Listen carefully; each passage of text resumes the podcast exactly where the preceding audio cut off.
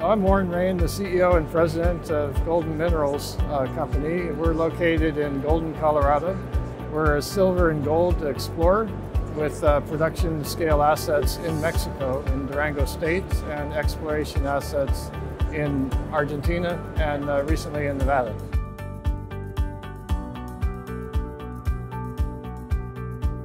There's a couple of things. One, we're revenue producing at the moment, which is unusual for a junior company.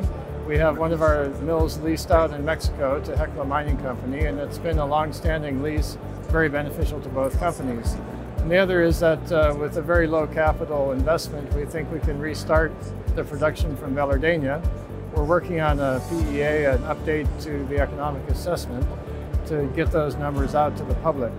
So given those two uh, catalysts coming up very soon, we think it's a great point of time to entry in, enter into the, the share the share investment.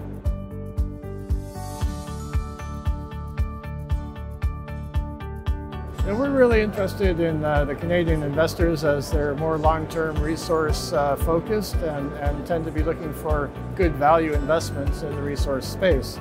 So that makes a huge difference to us.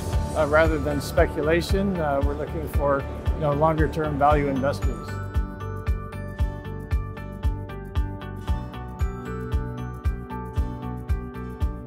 The, the, place that really catch, catches my attention are, are, the mountain communities in Mexico in the High Sierra. And there's uh, one or two in particular where it's a mining culture and, and uh, communities uh, sort of isolated, but uh, very friendly and, and very willing to be part of the resource development uh, industry.